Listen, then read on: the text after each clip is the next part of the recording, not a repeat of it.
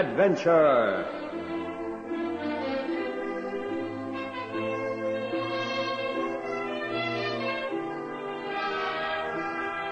Tonight, Ron Evans tells us of the plague that was called the Curse of Dagon.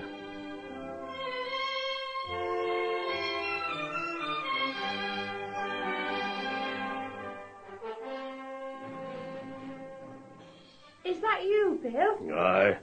Who else does this stupid woman think it could be? Well, sit down, love. I'm bringing your dinner in now. Well, I suppose it'll be the usual rubbish. Here we are. Lovely cottage pie. Again? Cottage pie again? Oh, what do you mean, Bill? We haven't sat down to a cottage pie for weeks. I hate cottage pie. Why are you always giving me slops to eat? Bill, what's wrong with you? And you know something else, Hilda? I think I hate you even more than the cottage pie. In fact, you both go together. Oh, please, Bill. Your face is all flushed. You, you've never spoken to me like this before. What's wrong? Shut up, woman, and mind your own business. When you go, take this ruddy pigswill with you. You- You're ill. I can tell. Look, Bill, I'm going to call the doctor. Never mind, just get me something decent to eat. I'll be back in a minute, love.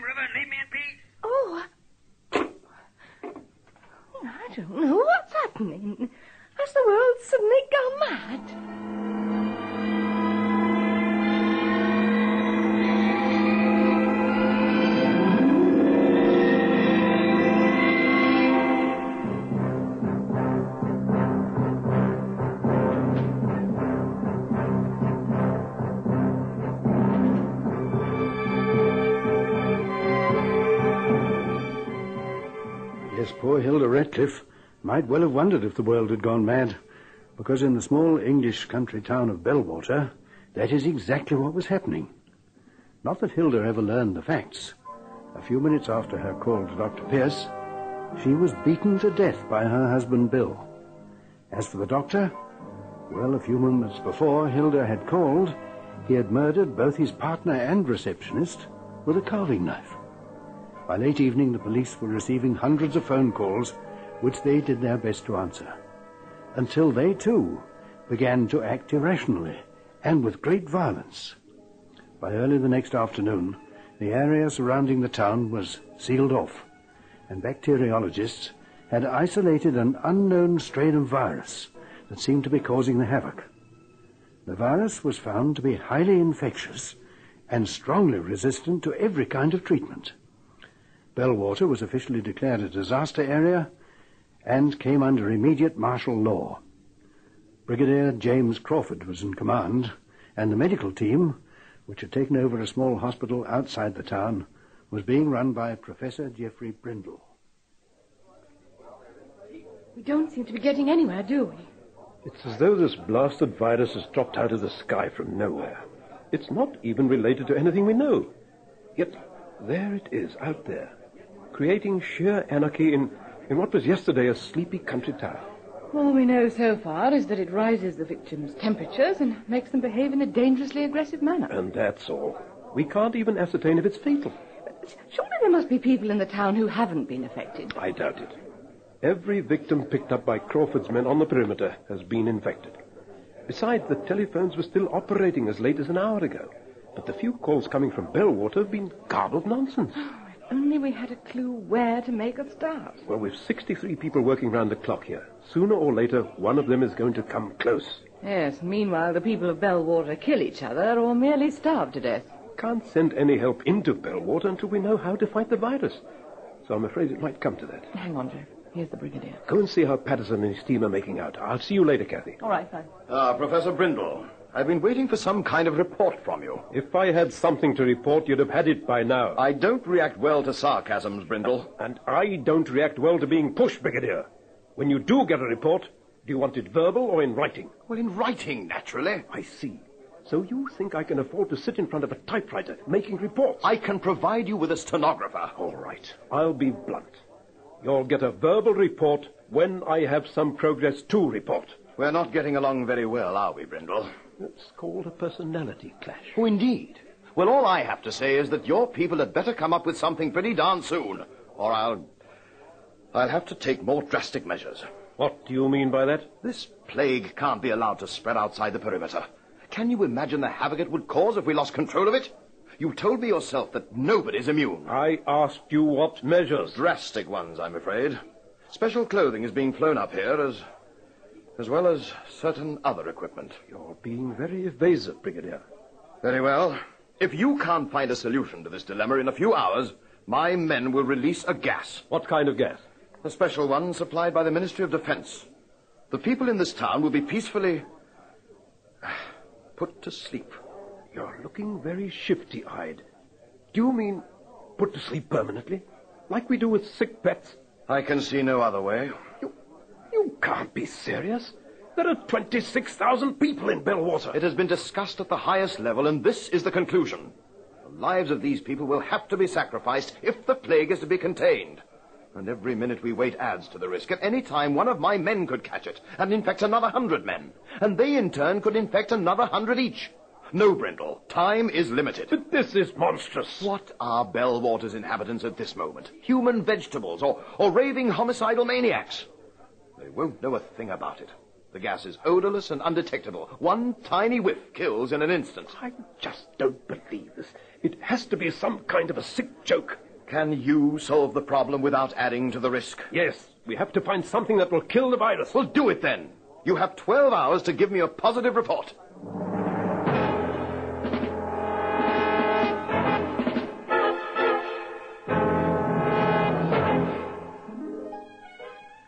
Appalled though he was, Jeff Brindle had to admit that the Brigadier was right.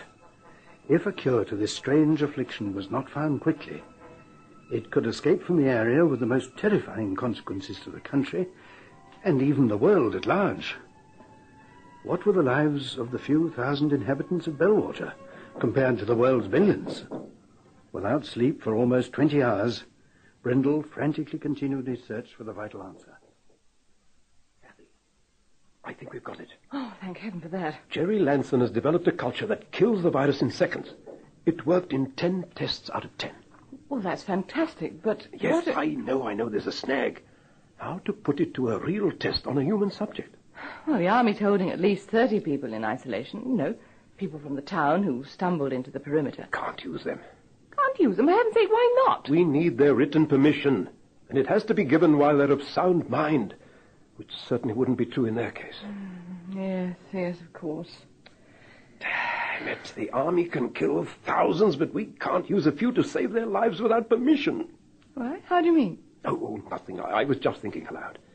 Look, it takes less than an hour from being infected to the victim showing his first symptoms. Use me. Heroic but unthinkable, Kathy. Look, I insist. Be logical. We need every skilled hand we can get. In this kind of situation, you're irreplaceable.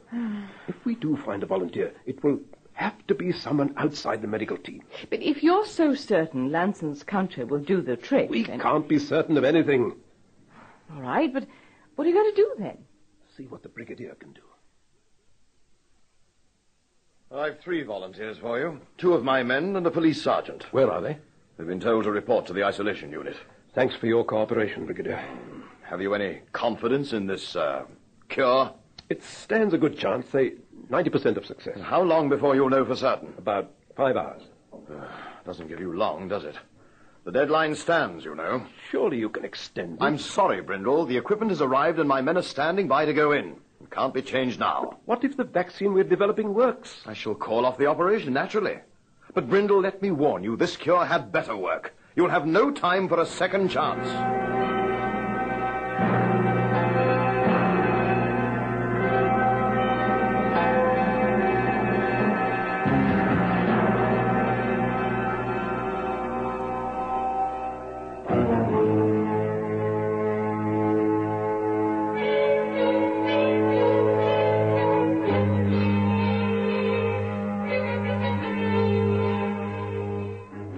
The three brave volunteers were locked into an isolation unit after being infected with the virus. Then came the long wait for it to take effect. When it did, it was quick and painfully evident.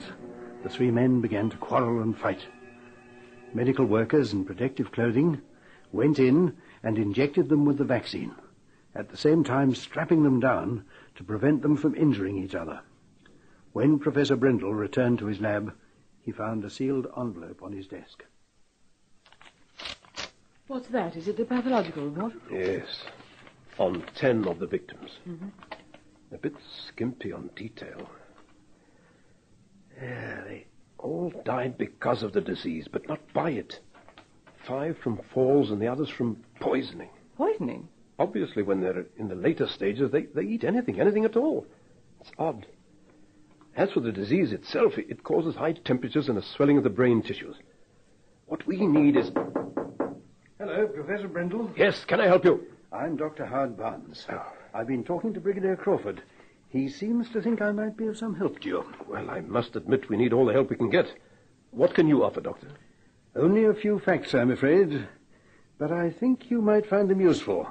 My particular field is medical history, in which I've been termed a leading authority. How could medical history help us? You see, this virus you're fighting, it is known. But we And thought. please a moment. The virus is known, but only from ancient writings.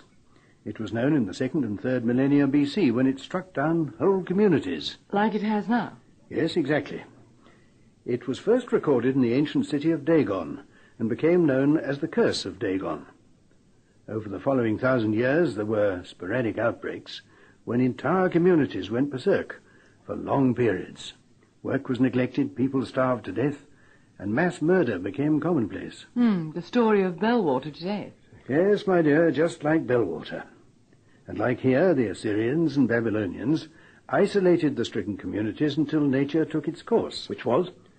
About one fifth of the population would survive and return eventually to normal. The virus killed its victims? No, no, not at all. The deaths were mostly caused from violence, starvation, and poisoning.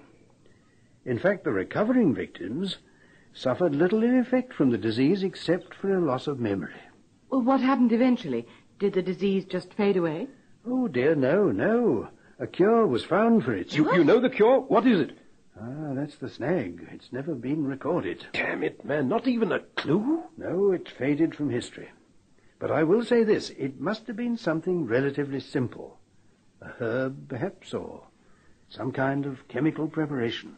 Is it possible the disease just ran its course? I mean, that the victims developed an immunity? No, no, a definite cure was found. Answer it, will you, Cassie? Yes, sure. I'd be only too happy to assist you in going over the substances and flora that were available to the people in the affected area at the time. Yes, fine. I'll uh, tell Professor Brindle right away. What is it? It's bad news, Jeff. The three volunteers, they're dead.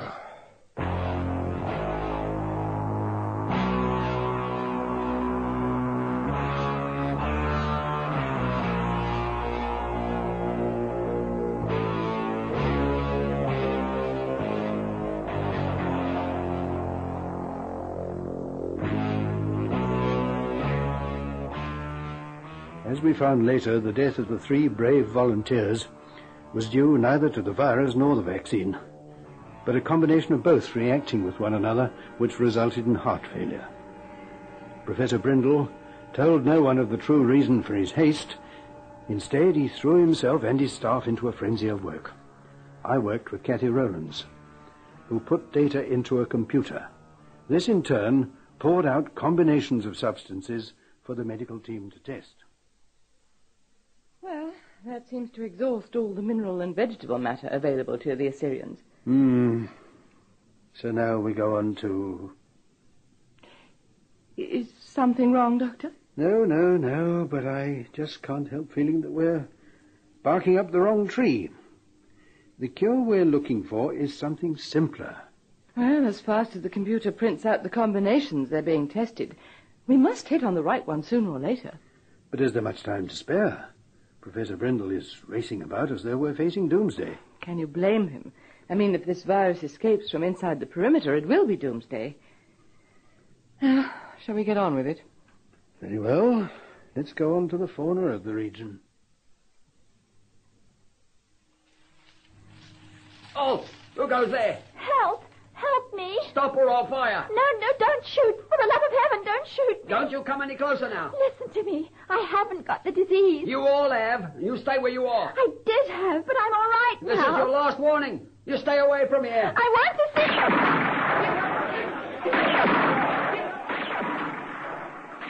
see. The soldier on guard duty fired at the distant shadow of a woman. When the guard commander came, the soldier explained what the woman had said. This was finally reported to the brigadier, who ordered four men in protective clothing to go out and see if she was still there and bring her back, dead or alive. Brindle here. Just caught a young woman who was trying to get through the perimeter. You might be interested to know that she seems all right. I've put her into an isolation unit, but she's quite rational. Normal, in fact. Says she's had the disease and can't remember the last 18 hours or so, but feels fine now. I'll be right over. Kathy, you'd better come with me. I think we found our first incident of an effective cure.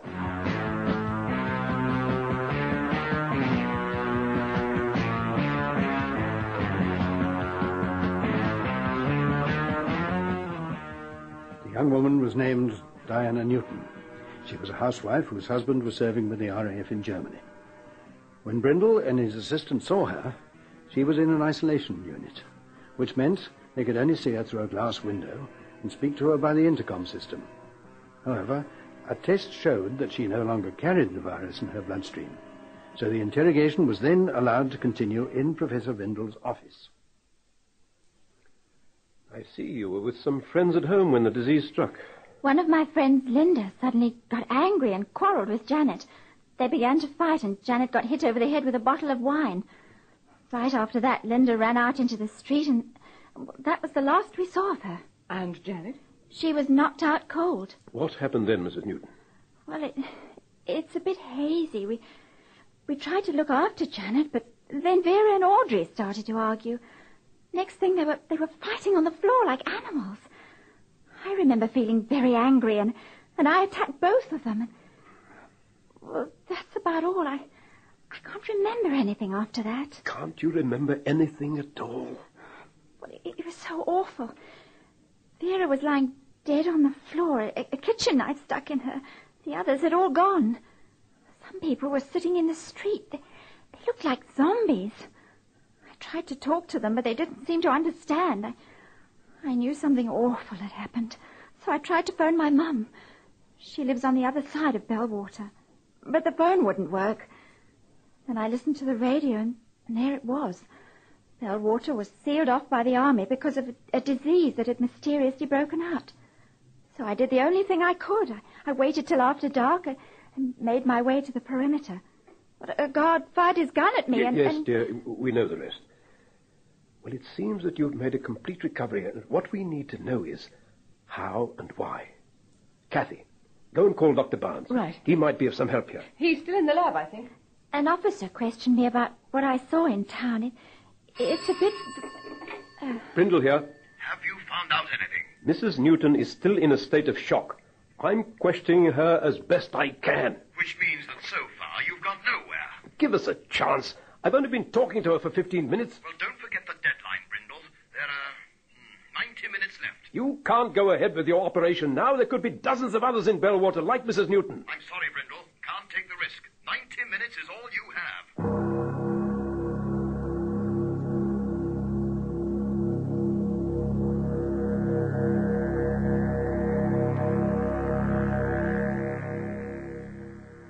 Tell me, Mrs. Newton, this meeting you were having, it was uh, sort of a party. Well, not a party as such. I bought a couple of bottles of wine and made a buffet. We take it in turns each Friday night to do the entertaining. When my husband's on leave, he, he calls it a fixin' session. And what did you eat? Well, I, I made some beef curry and rice, some Cornish pasties, salads, and, and a trifle. What was in the salad? Lettuce, tomatoes, celery, onion, some radishes, and... Oh, yes, a, a coleslaw. And you ate all this? Oh, no, not a bite. The fight between Janet and Linda started before we were due to eat. I see. So, so you just drank the wine. And some cider, yes. What is it? Look, Brindle, we've got trouble. There's been an outbreak among my men, and it's spreading like wildfire. They seem to have gone mad, shooting their officers and each other. I'm still as far as ever from a solution. Look, the situation's desperate. I'm going to have to evacuate the hospital and widen the perimeter by at least another five miles. It, it might even be too late for that. Get ready to move. I'll have no time to warn you a second time. What was that all about? I don't know. Let's just carry on. Let me see. We've established you ate nothing, only drank wine and cider. Yes. And there were only women present. Yes. Well, uh, Now, go on, Mrs. Newton. There was an exception. well, it was nothing really. Just the man who called with the cockles and mussels. We gave him a drink. He was all right? Behaving naturally? Well, he calls every Friday night, and he was no different. A, a bit of a joker, you know. Now, hold it a moment. Did you buy anything from him? Well, we always get a packet of mussels. Did you eat them? No. Damn it, I thought we were on to something. What's that? Shooting. The Brigadier's having problems with his men. Just ignore it. So, all this food was left, even after you left to come here? Well, a lot of it had gone rotten by then, but, but I, I must have eaten some of the mussels, though. It was, two of the bags were empty, and, and there was that taste in my mouth when, when I got my memory back. Mussels? No, no, no. There were no mussels in the Middle East. Ah, but yes. Were they in vinegar? Well, of course. That could be it. Acetic acid. Good grief, yes, it could be. We must test it. There's no time. We're going to have to gamble on vinegar. My guess is that you ate those mussels while you were in a late stage of the disease, and bingo, the acetic acid killed the virus. Brigadier Crawford, I think we've got it. Drink some vinegar. Not much. No more than a tablespoonful. have you gone crackers as well, Brindle? No. Get all the vinegar you can and start giving it out. There's no time to argue.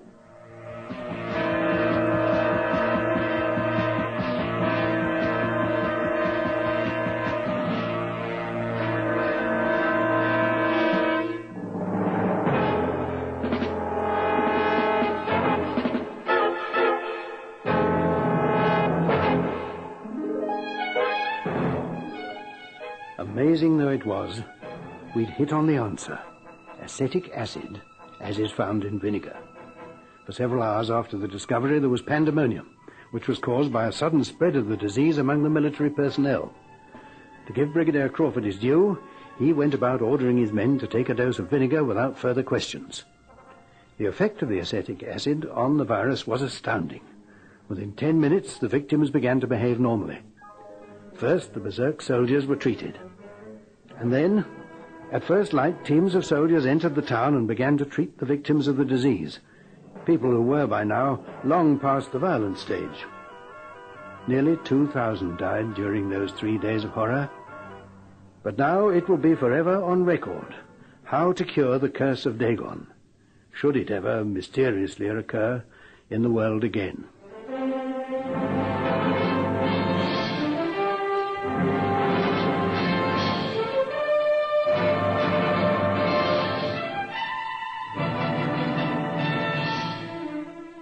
High Adventure is produced by Henry Diffenthal.